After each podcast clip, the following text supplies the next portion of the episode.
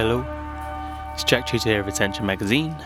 Welcome to Crucial Listening, the podcast where I speak with musicians and sound artists about three albums that are important to them. I'm recording this intro outside for a change. The nights are pretty habitable at the moment. My guest this time is Stefano Pilia, a musician, a guitarist, an electro acoustic composer based in Bologna, Italy. I first came into Stefano's music when I discovered The Holy Sailor from his record Healing Memories and Other Scattering Times. I think I heard a clip on Aquarius Records. I don't know if anyone else used to discover music that way, but I came into tons of artists by just playing those low bitrate MP3 clips in like 2005. Stefano was one that I was really compelled by on the basis of that clip.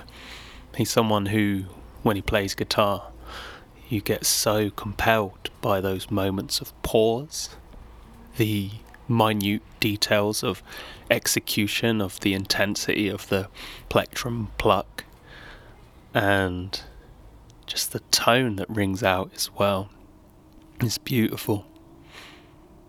The other aspect, as I say, of Stefano's music is his position as an electroacoustic composer as well. So you've got this lovely meld of someone who is adept at performing and emoting in real time through their instrument, but also at dispersing sound with a kind of neutrality as to its source, just as pure sculptural material. His new record, Spiralis Aurea, is out now on Dishactyl, and it's a stunning array of pieces, all of which have a geometric and symbolic basis, which we talk about, but I think you can really hear that as you're listening to these different instruments intersect at different angles kind of renegotiate around each other. There's this sense that each layer is aware of the others, but simultaneously on its own independent jag, and they all seem to be clicking into different notes like they're all adherent to a mutual clock. I've been blown away by the whole thing, so do check that out. Like I say, it's out now on Dishactyl and enjoy this conversation with Stefano. I really did. Such a treat to speak with him after enjoying his music for so long. And do donate to Attention Magazine on coffee, ko-fi.com forward slash crucial listening. If you want to contribute or are able to contribute to the small amount of outgoings involved in keeping the podcast running. Okay, that's all. Enjoy this one. This is Stefano Pilia on Crucial Listening.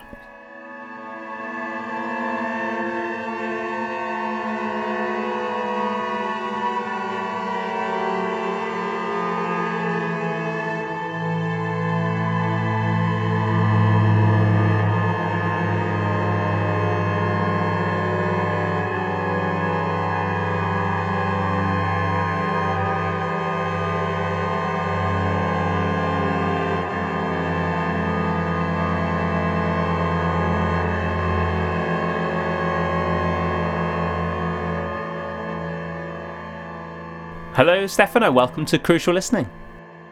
Hi, Jack. Thank you very much for inviting me. Thank you for coming on. So, I want to start before we get into your three important records with your own new album, Spiralis Aurea, which came out on Dishactyl just recently. So, I understand that a key event related to this record was a visit that you made to a cemetery. I wondered yeah. if we could start there and you could tell me about that experience and how it led into the, the conception of this record. It's a cemetery where are that has been built in the 60s and, uh, and is a cemetery of war. Um, actually, there are buried there um, German soldier for the Second World War. Mm. Um, the the cemetery is on is on the border between on the hills on the border between Tuscany and Emilia Romagna, where I live. I'm, I'm from Bologna. Um, and I've been visiting the cemetery quite a few times. It's an incredible piece of architecture and uh, which includes not only the architecture um, uh, work, but is also a work on the landscape. Um, is a work about symbols of life and death, and so in a way is a is a place where, that is crossed from very significant point. You know, like there is a aesthetic point, ethic point, and also a spiritual point mm. because it's um, it's a place that where the consideration of life and death is always present. And uh, the the name of architect is Dieter Oesterlen um, is a German architect. What is very significant about this place is the the form of the of the cemetery. It it's like a spiral that from the uh, one of the border uh, go progressively towards the center Hmm. where there is a little acropolis in a way and according to the place you are walking in the cemetery uh, the the shape of the of this acropolis looks different you know it change the symbols of what you are seeing you know Right. is is a tree in, a, in the first moment is also a piece of a lightning in a way it is also at a certain point it appears also like a head snake Wow. um, it's very um, it's incredibly beautiful to see and uh, all the soldiers are buried there uh, with no is there is nothing celebratory about this place you know Hmm. it's just you know a memory of of people that died in the war uh, tragically. A lot of them are very young soldier that you know they probably didn't choose to do that war. Yeah, for sure. and so it's just a moments of compassion and memories for you know all the human beings in fact. And in that period i was like working on this composition i was doing for for spiralis aurea and actually the visit to the german at the german cemetery become somehow a sort of epiphany because give me a better understanding of what I was doing somehow, you know, Hmm. that it works in between ethic and aesthetics are crossing each other. The idea of working on the on the spirale, on the spiralis aurea, as um, is not only a mathematical interest; it's also the idea of building forms musical forms that somehow can reflect a sense of, of, of, an archetypical sense that is part of you know nature of many things that happens in nature mm-hmm. like the form of galaxy crystals the form of shells and somehow something that underpin also our perception in everyday life or in our life in general mm. uh, that was the suggestion somehow like and this place was symbolically representing all these aspects together you know is a is a piece of art yes but it is a is also a place where you meditate on life and death in many ways another thing that i noted about the creation of this this work that's mentioned is that each piece began with a figure or process that is both geometric and symbolic, which actually I read that after my initial listens to this album. It was quite satisfying to read that because I, I think personally I get the impression while listening that there's definitely a input, like a shapely input to the means by which they're composed. And something about the way the instruments move that suggested that to me anyway. I mean, how did you go out about sourcing or deciding upon the figures that you wanted to use and transposing that into something you could use within composition? Well, uh, it depends from piece to piece, of course, but uh, um, every piece somehow started with a with an images, with an images which which was at the same time both geometrical but also a symbol, like like for example the, the first piece crux, which means cross, in in Latin is the is the Latin word for for cross.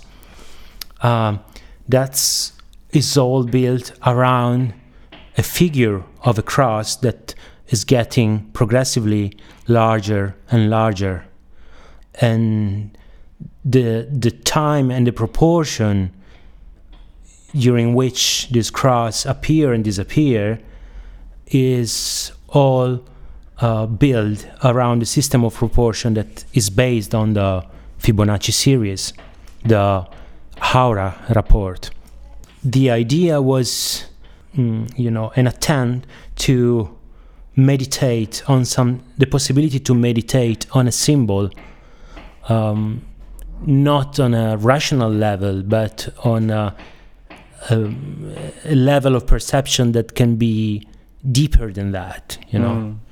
Like if I can find, if I'm able to build a system that is somehow isomorphic to the movement of the spiral and can trace a figure is that can be that a form of meditation on, on the symbol mm. and being a meditation on the symbol can this like um, trigger some knowledge or conscious aspect about how we relate to that symbol you know symbol is always something that you can, of course, talk about the symbol like in a logical, rational, verbal way, but there are also aspects that are behind the symbol and that are somehow a balance of opposition that you cannot really discuss in a rational way.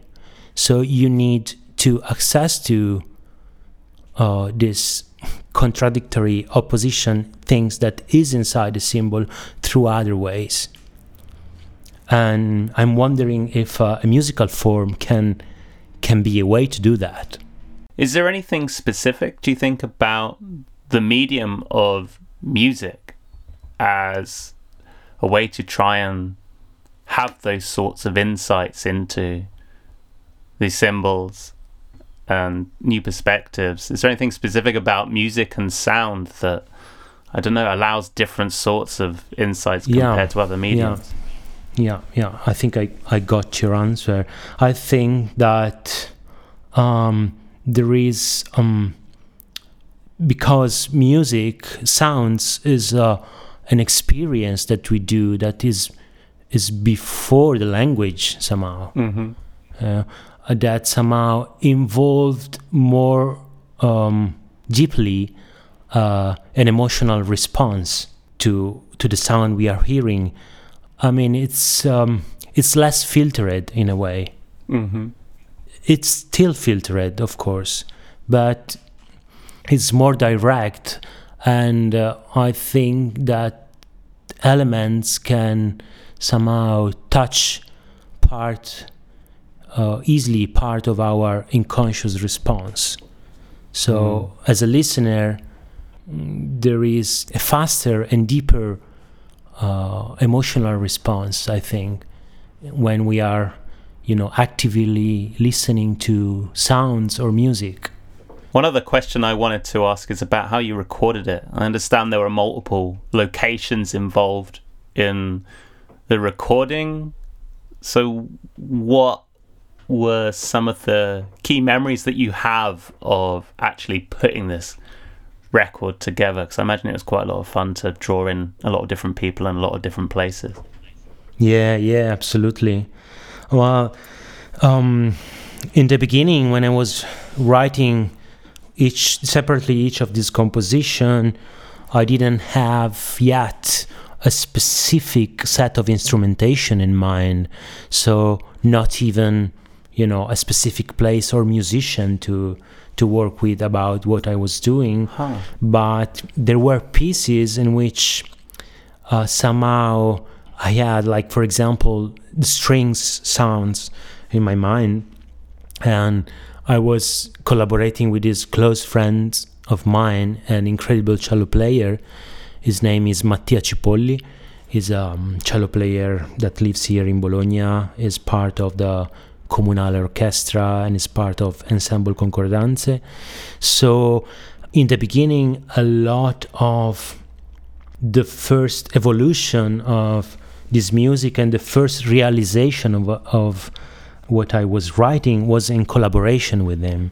Mm. Um, so we were recording here in my studio with a um, few microphones, for example, and uh, layering the four voices, adjusting eventually something in the composition if something was not wrong. But then other pieces I wanted, I I had I was feeling, mm, I was feeling that other instrument could have been appropriate, mm. like the organ. So I decided to go to ask to a church for the possibility to use an organ and record some of that.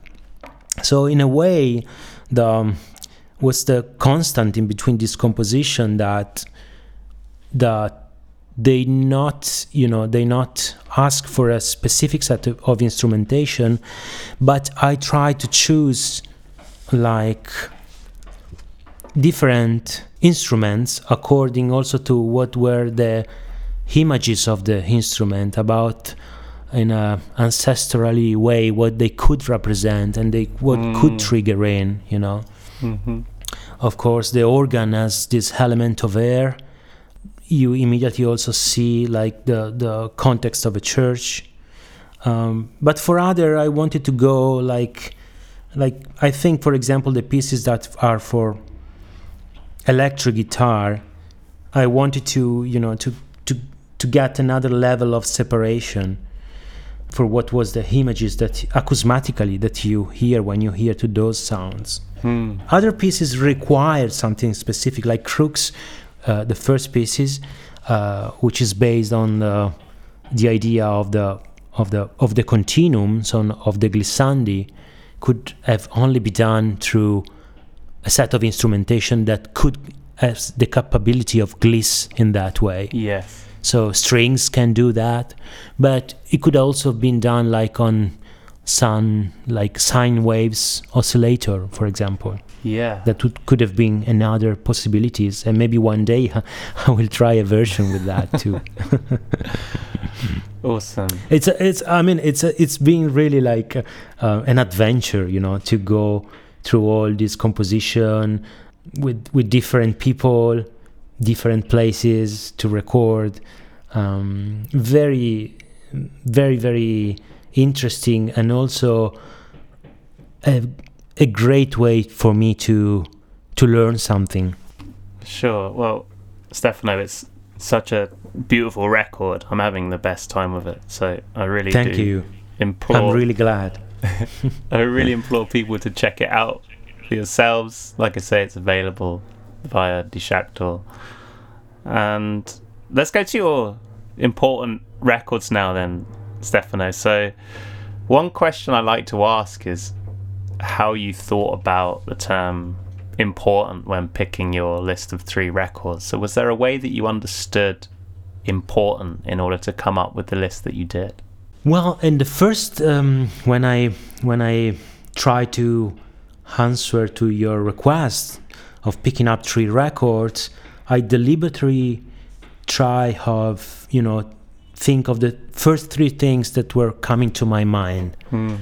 and and then I saw that all of each of these three records represent you know a very important part in my life somehow mm. and all of three has been some sort of epiphany and stayed through all these years as uh, a point of reference so i think that to answer to your question as i think these three records are important, first of all, because they've been very important to me. Cool. Well, let's go with whichever one feels natural to go with first, then. Which one do you want to talk about? I would start with um, Franco Battiato, La voce del padrone. Lovely. So, yeah, maybe you could start by giving me a intro as to why this album is important to you. Well, um, I saw that this the this record has been something like uh, that somehow underlines something important in my in my life and this is the first record I have memory with. I really felt in love with, mm. and I was really a kid. I was six years old, and and there was not much music going ha- going on in my in my house because my my parents were not that much into music and a lot of the music that was on TV on radio at that time I'm from 78, so in the 80s, the, a, a lot of music was not really pop music, I'm saying. So radio and TV was not really interesting to mm. my ears. Um, it's still not today, believe it or not. I don't know if it's like a memory problem, you know, like I, I connect that to something experience that I really don't didn't like it at that time, or but but yeah, and this is the first record I really got obsessed with and and and stay with me all along my life somehow. And I remember that my parents got me a cassette because I was totally obsessed with, and I literally destroyed the tape because I listened to it so many, many times that at the end, well, like the magnetic tape was like totally destroyed. Wow. Blimey. So, so why did your parents pick this tape to get you then? Was there a reason for that? Because there was there was the, um, one of the song which is was called uh, Bandiera Bianca, uh, a, a, track that is on the record, was got really huge in Italy, mm-hmm. really really huge, and all the radio were passing it, you know. Mm-hmm. Uh, and I was so in love that they, they got me a tape. You mentioned that the music, predominantly on TV and radio at that time, wasn't really of interest to you. Um, this may be hard to recall given that you were six years old, but what do you think it was about Battiato and this record in particular that appealed to you at age six that gave you something that you weren't getting from music you'd heard up until that point? Well, it's really mysterious. This I, I don't know. I can't really understand why. Mm-hmm. Uh, because of course at that time I couldn't really understand what he was singing about at all. I mean, in terms of the lyrics, for example, mm. which are really deep, which are really deep and are a huge, uh, you know, critics about the politics, about society, about the time we were living in. So it was not certainly for that because I couldn't really understand that. I was too young for mm. that. But the music, they are the, the things about that the um, the songs are so catchy and and it's it's a wonderful a perfect pop record. Mm. uh, there are beautiful melodies incredible harmonies. Um, his voice is is amazing. Yeah. Um, he has been really really a great singer. Um, not only a great songwriter so I think what was triggering something in me was something very spontaneous, which was about uh, the the melodies and um, um, also the movement that these songs were offering. And you mentioned that these records will give you an epiphany of some sort. Do you have any sense of what that might have been with this record? I think that it started it started in me the desire of singing for example. Hmm. well i'm not a singer but i was so much obsessed with these songs that i was spending my time singing them. So uh, it was just uh, enthusiastic uh, uh, uh, spontaneous enthusiasm you know yeah, yeah. Um, like a possession from a god somehow, being possessed from from a god, the god of music. so in in this sense, I think this was a, a big epiphany. Is it a record that you still listen to now? Well, yeah, yeah. Like like for example, when like if I'm driving the car, you know, doing doing a journey, it must it must be that. It's it's we, you know, I put it on on my system, but it's also a a record that you know I know so well. yeah. that uh, I don't play that so often anymore. but the bass, like there are parts somehow, like for example, somehow uh, there are moments in which uh, I listen back to some song of it and say, "Ah, oh, listen to this bass line, how beautiful it is," and I try to take it down, you know, to track it down. Huh. And, and play it on my instrument. So, so it's cool. yeah, yeah, different. It's it's it's still interesting for me. All his record, huh? All his record, all his well, the the first part of Battiato was more experimental things like this records, Fetus, Pollution, Mm. and then in the beginning of the 80s, he moved more into uh, pop song with um, Patriots, L'era del cinghiale bianco, and this one, La voce del padrone. They are, all three are, you know, connected together and incredible records. But with La voce del padrone is the first record that really became so huge and popular in Italy. Uh, and all the radio were passing his music. Yeah, because it's interesting you mentioned his past in more experimental sounds. I checked out a bit Pollution, for example, but this record, you know, this breakthrough record on the radio, still feels like that this album is pretty odd, right? I mean, I, I don't know. Maybe it's more typical of pop music in Italy, but the appearance of like the madrigal like choir in, in the like background like doing the backing vocals those choral vocals. Some of the decisions he makes as a lead vocalist as well there's like a really weird vocal sound he goes for on the first track at one point which is like this nasally vibrato note that he holds for a while. It's Yeah. an odd record. I mean I, I don't know whether that's something that comes through for you do you hear it as like like a slightly wonky pop record as well Yeah, in a way, yeah. I mean, it's um, it's very peculiar and very unique.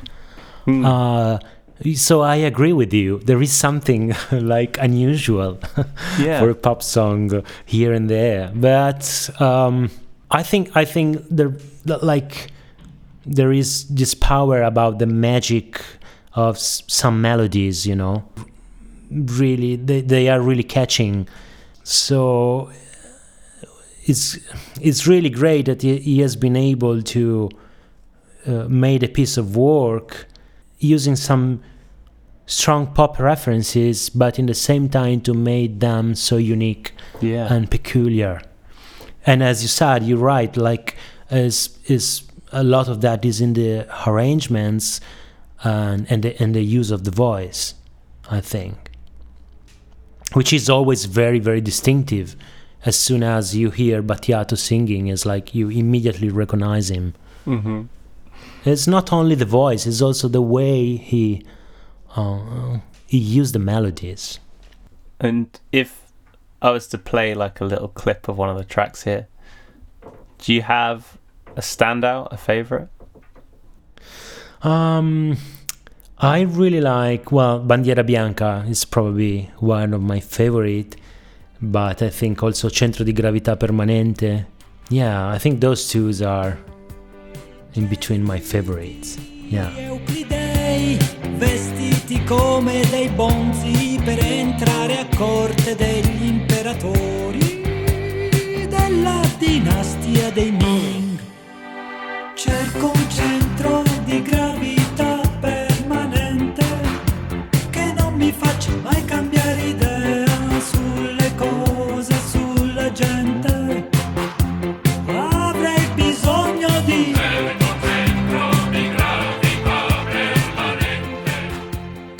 stefano let's go to your second important record now which one do you want to go for Um, let's go into the uh, Loren Connors, Loren Connors one.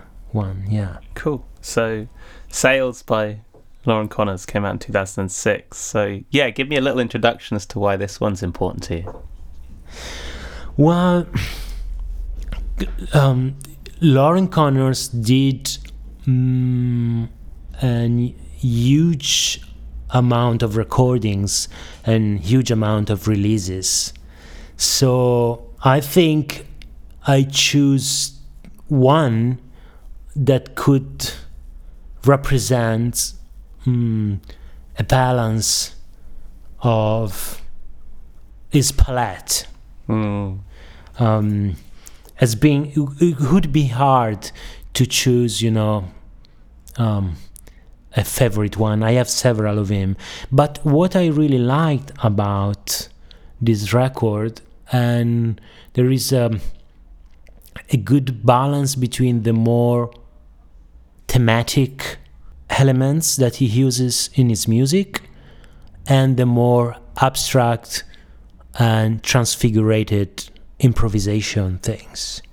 Mm. You know, it's really on the on the edge of a music that is very figurative and very thematic, but and um, is on that balance where immediately this figure or themas like got um, liquefied mm-hmm. into a more abstract sense of sound and you what you are hearing in a just tiny subtle movements is more the sound characteristic of his guitar rather than the melody itself mm. so it's always in the uh, you know like incredible balance of an images you see that is on focus and then became out of focus and you see more the background and as soon as you are see, you you know seeing the background then an images come through you and, and you see a subject and this is one of the element i think is really incredible in his music and his way of playing and it's not only on the record i had the I've been lucky enough to see him performing live in New York. I think was around 10 years ago. It's the the experience was again was was was magical and great. The way his use of dynamics, he plays so so soft.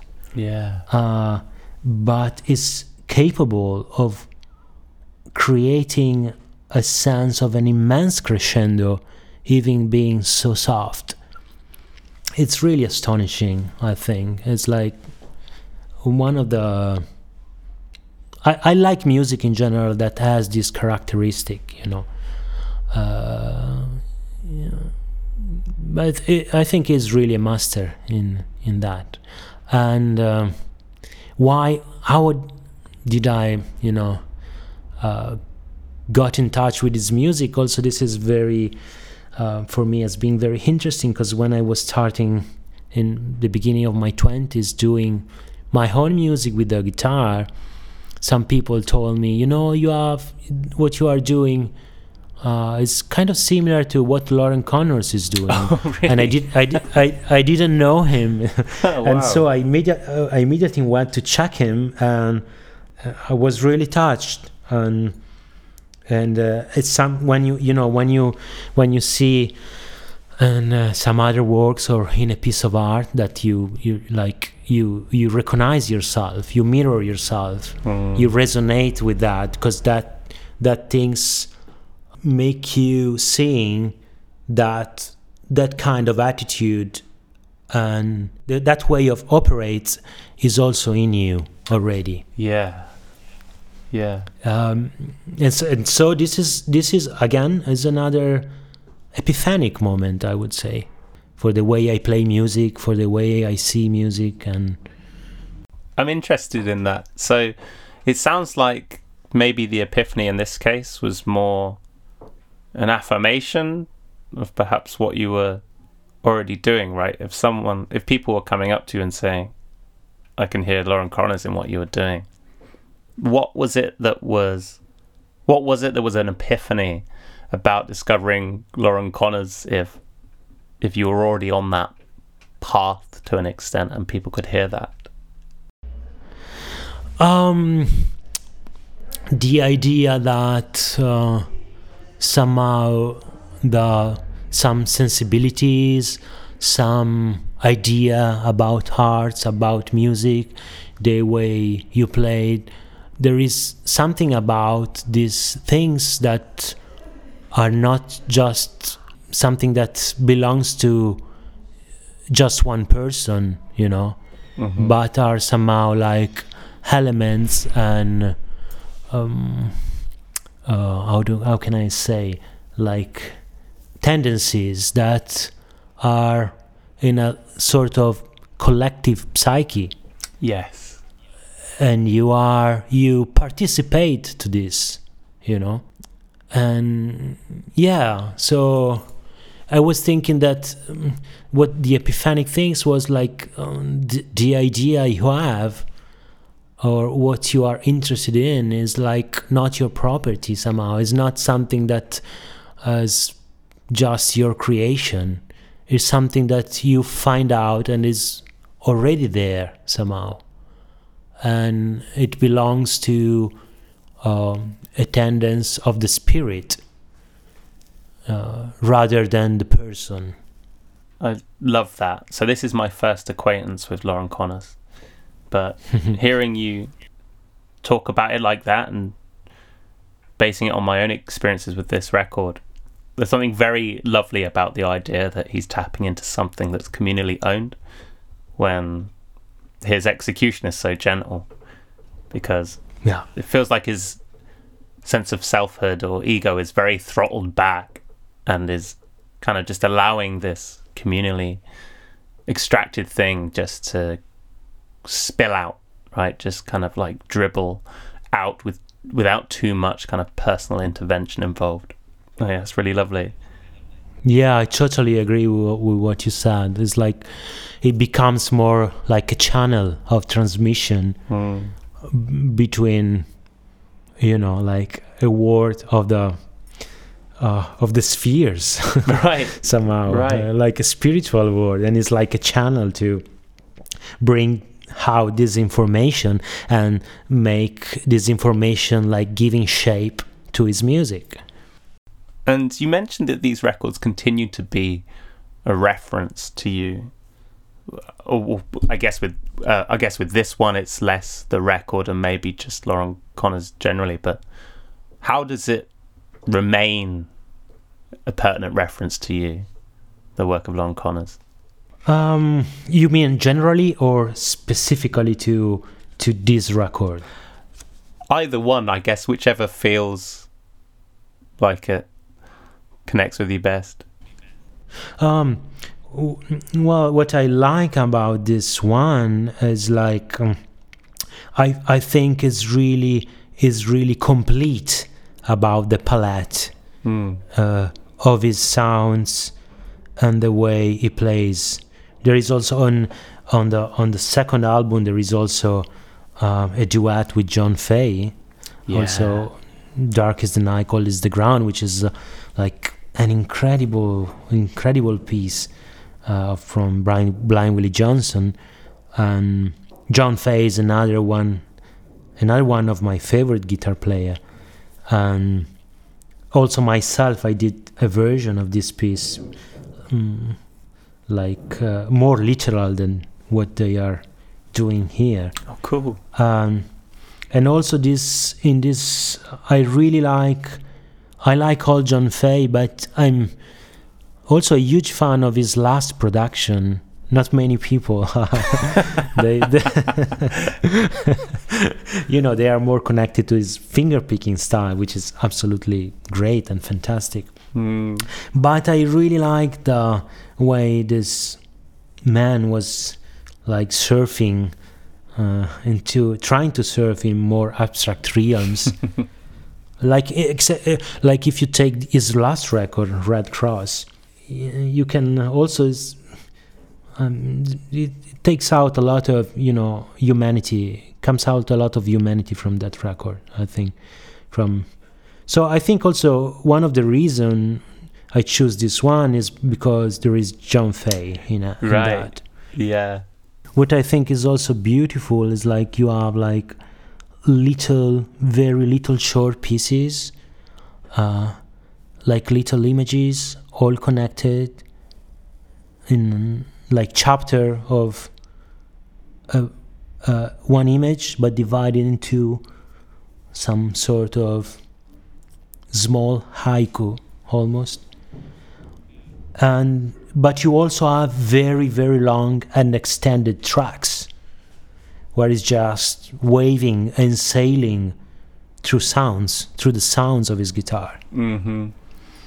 I really like the way um, in a lot of this well there are this aspect is in a lot of um, loren connor's records that the hiss of the tape the the dust of the recording is important as is, is so much im- important as his notes are Yeah.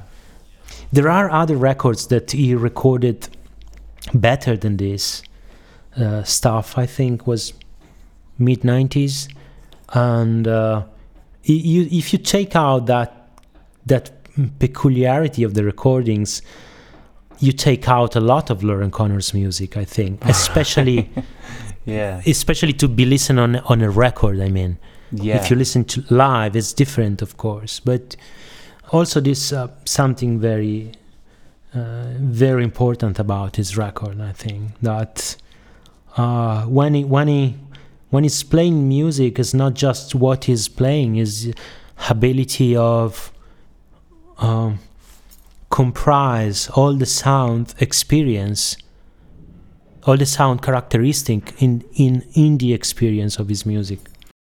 I was to say it's great that you mentioned the fidelity or the interference, the hiss, because I wasn't sure whether that was like a a defect within the rip of the audio or whether that was kind of a legitimate part of the original artifact. Because it does sound like that yeah he's interacting with this almost like a you know a whale cresting out of the water and forming a very specific shape as it does like it's very uh, aware of how it's protruding from this sound this, this big hiss that's dominating a lot of these tracks And I think, as you said, I mean, it's like this almost absence of ego in his ways, mm. in his way of playing. That is like he, he is capable of adapting because it's like water, you know, it's like a fluid,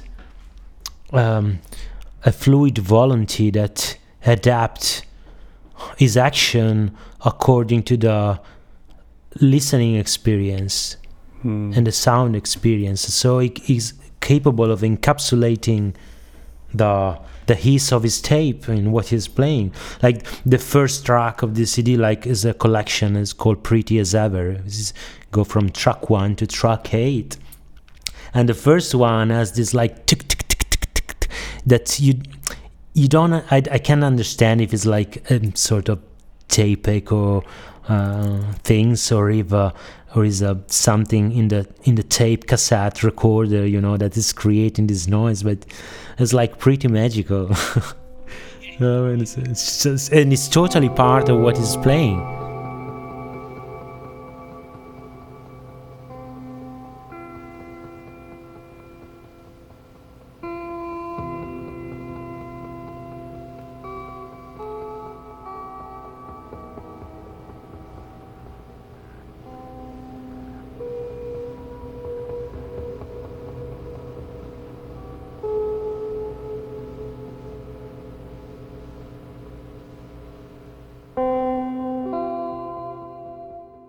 let's go to your your your final important record now uh so yeah what have we got as the final pick as De Natura Sonorum from Bernard Parmegiani Awesome. So yes, maybe start by giving me a little introduction as to why this one's important to you. I've been um like around my teenage I remember I was really into rock and punk rock, you know, and that was the reason I felt into music as soon as I heard, you know, distorted guitars and this sense, this attitude of rebellion. I decided I want to be a musician, you know. Um, but of course, after a few years, it was just, you know, playing again and again the all the same whole records, you know, Led Zeppelin and Nirvana and you know the Primus and you know Black Sabbath, all this kind of band. But growing up, I really had the desire to uh, to explore new way of doing music and and I remember I went to a class at DAMS, which is the Department of Fine Arts here in Bologna, the University for Fine Arts in Bologna. And uh, there was this meeting where they listening to doing listening session, you know. And I went inside there and I heard for the first time this electronic electroacoustic music which I was didn't know what was at all there were other electronic music I was listening, like the um, Aphex Twin, Autechre, you know. Mm-hmm. It's totally different. This, when I heard Parmegiani for the first time, is like going beyond the language. I mean, it, it was an experience of sound before music. Right, me. right. And that I thought was an incredible revelation totally changed my uh, sense of an understanding of what means uh, the experience of music. Mm. Uh, that I understood that before the experience of music, there was an experience with sound. So, and also a possibility to make music or compose music that was out of a the normal regular language I already knew. And then later on in my I went I I attend to electroacoustic music university here in Bologna. I I did double bass and and electroacoustic music and uh, I found out uh, oh no what what I didn't tell you that um, of course I took notice of the record I we were listening the the Natural Sonorum from Bernard Parmegiani, but uh, I couldn't find them. I couldn't find it in record shop, you know. And a few years later, when I went to, to the to the school, I I finally found this record, and I had the chance to go deeper in uh, the understanding of electroacoustic oh. music and what Bernard Parmegiani.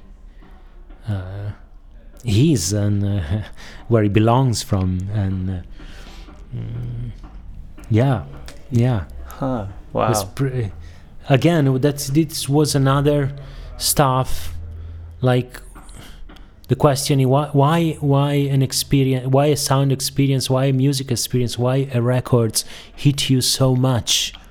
I always think is something already there in you that the, those experience illuminates something in you that is, is part of you. Absolutely. And uh, and then you move you take you take conscious of that you take knowledge of that and and it starts um, the capability of have a better understanding and knowledge about what are you. You mentioned you then subsequently went on to do electroacoustics at university, you say? Yeah, like Conservatory of Music. Um, I started with a double bass um, after the university, and but I was really for what I was doing with the guitar and my instrument. I was very much into electroacoustic and acousmatic music, and uh, what I found um, then I wanted to attend this this class, but at the beginning I couldn't because uh, for the way the, the school was here in uh, in Italy, you really had to uh, have a diploma in your instrument. Uh, so I, w- I was just going there. I asked to be the possibility to go there just for listen to the lesson, and they allowed me. And and some years later, when they they it was possible for me, I I really did the school. You know, I could I could be an official student of electroacoustic music. but I already knew all the professor, and they were very kind. I, I'm really grateful to them because they really allowed me to to just go to the classes and, and listen to to music that was I I didn't know how to find it. You know. Yeah. Um, I think it's interesting that you needed a diploma in an instrument for electroacoustics because it almost seems like uh, yeah you know the the, Yeah. the actual playing is not the the point right yeah this is to this is to tell you how how much uh, Italian university where like you know hold. Yeah and not not you know not on on the edge of cont- contemporaneity. But it's it's changed now. It's cha- likely it's changed now. Now you can go to electroacoustic music school without you know having a diploma in a classical that's instrument. good. That is good. It's a good, yeah, a great point of evolution for Italian acad- academia.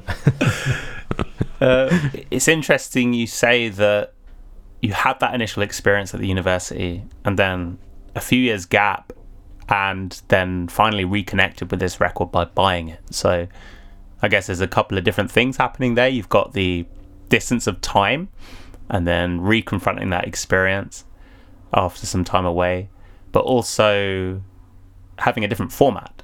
So having a personal listening format rather than hearing it in a shared space. So how did that affect your relationship with De Natura Sonorum? Well, that's also um, the gap, no, in between this, the first meeting, the first experience I had with this record, and later on is the the first impression. Again, was something that a new world to discover, and when I got the record back um, years later, I found out, and I so in that gap, I had the chance to listen to other music, to other electroacoustic music. I was doing my own experiment with with sounds and and guitar. So what was incredible listening back is um, I had a different and more developed knowledge about what the acousmatic experience was, and I really appreciated the way Parmegiani um, has been capable of, uh, you know, building a literature, bit, building almost a composition that is also uh, a- an essay on sounds. You know, uh, like being capable of following a sense of composition with the characteristic of the sound. Um, Yeah. Aspects that are more connected to the timbre, other variables and way of describing the sound that are not in the traditional or classical notation that we, you know, are somehow hidden between in in the word timbre, but it's a word that can, you know, uh, represent many many aspects you know. There are sense about the space there are sense about the resonance there are sense about you know like it was like a, is a, a deep compositional discovery about the characteristic of sounds. Uh, and what is uh, I found really interesting about this work is uh, uh, our incredible, com- beautiful composition, but at the same time, uh, this um, the attitude and uh, um, way of manipulate and giving shape to sound is uh, uh, is astonishing Hmm. is uh, again I think is a a language that arrived before the musical language itself. So it's like to make a comparison is like if you describe a falling of an object using the classic mechanics, Newtonian mechanics, or you use quantum mechanics. Right, yeah. You know, Yeah. you are you are level. You are going into uh, another um, frame, another window through which you are watching to a phenomena.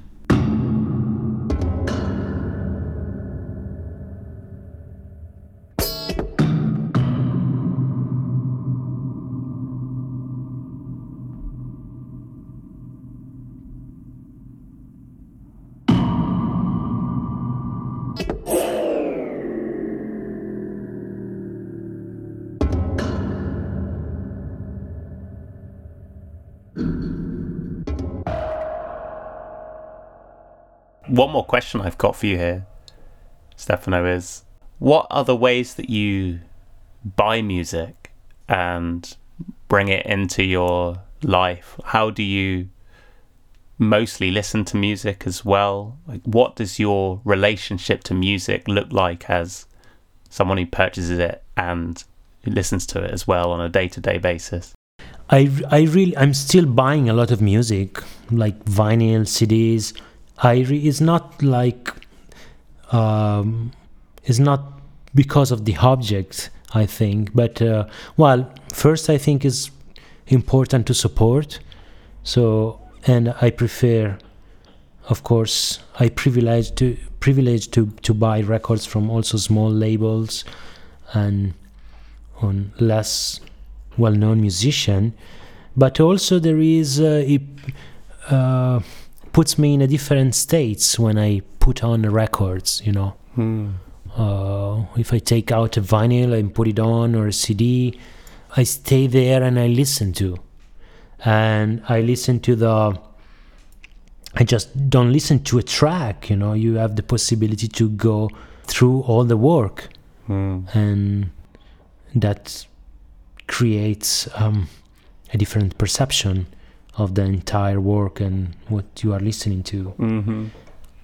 Of course, as everyone today, I I listen a lot to. I found I look for music also on on other channel like on the on the web like YouTube or Bandcamp or you know all of this stuff because it's it's very convenient and it's great that you can access to music so easily and so quick and so fast. Totally. uh, something that was totally impossible when we were younger you know. Yeah, Like- absolutely. 20 years ago. So that's this is a great treasure. But i think also that it's not the quantity of information that you can get or have access through that make the difference. Is also there is a a quality aspect that uh, arise when first of all with how much attention with an active listening as well Mm. uh, a- a record can and the music can be much more significant if you listen in, in, in that way and become much more relevant for you and and this is a point and also about mm, you know when we were buying records 20 years ago you were buying that record and even if you didn't like it at first you you know you went through it several times Yeah. uh, and that was was that was making a difference because you had you were not stopping yourself to just the first impression that you have from music yeah. from what you were listening to um, so there are good and bad things about everything you know about it's just we have technology and development in technology is not is not evil for itself. It, it really, as everything else, it depends on the way we use it. Or, or if we love that technology use us, Yeah. that's yes. that's a, a, a you know a big problem. Um, yeah. uh, and it's something that we should always think about. Hundred percent. That's a great place to wrap up. I think, Stefano. Thank you so much for talking through both your record and these three records. It's been really awesome to to talk to you. Thank you, Jack. And to everyone listening, see you next time. Goodbye. Bye. Bye.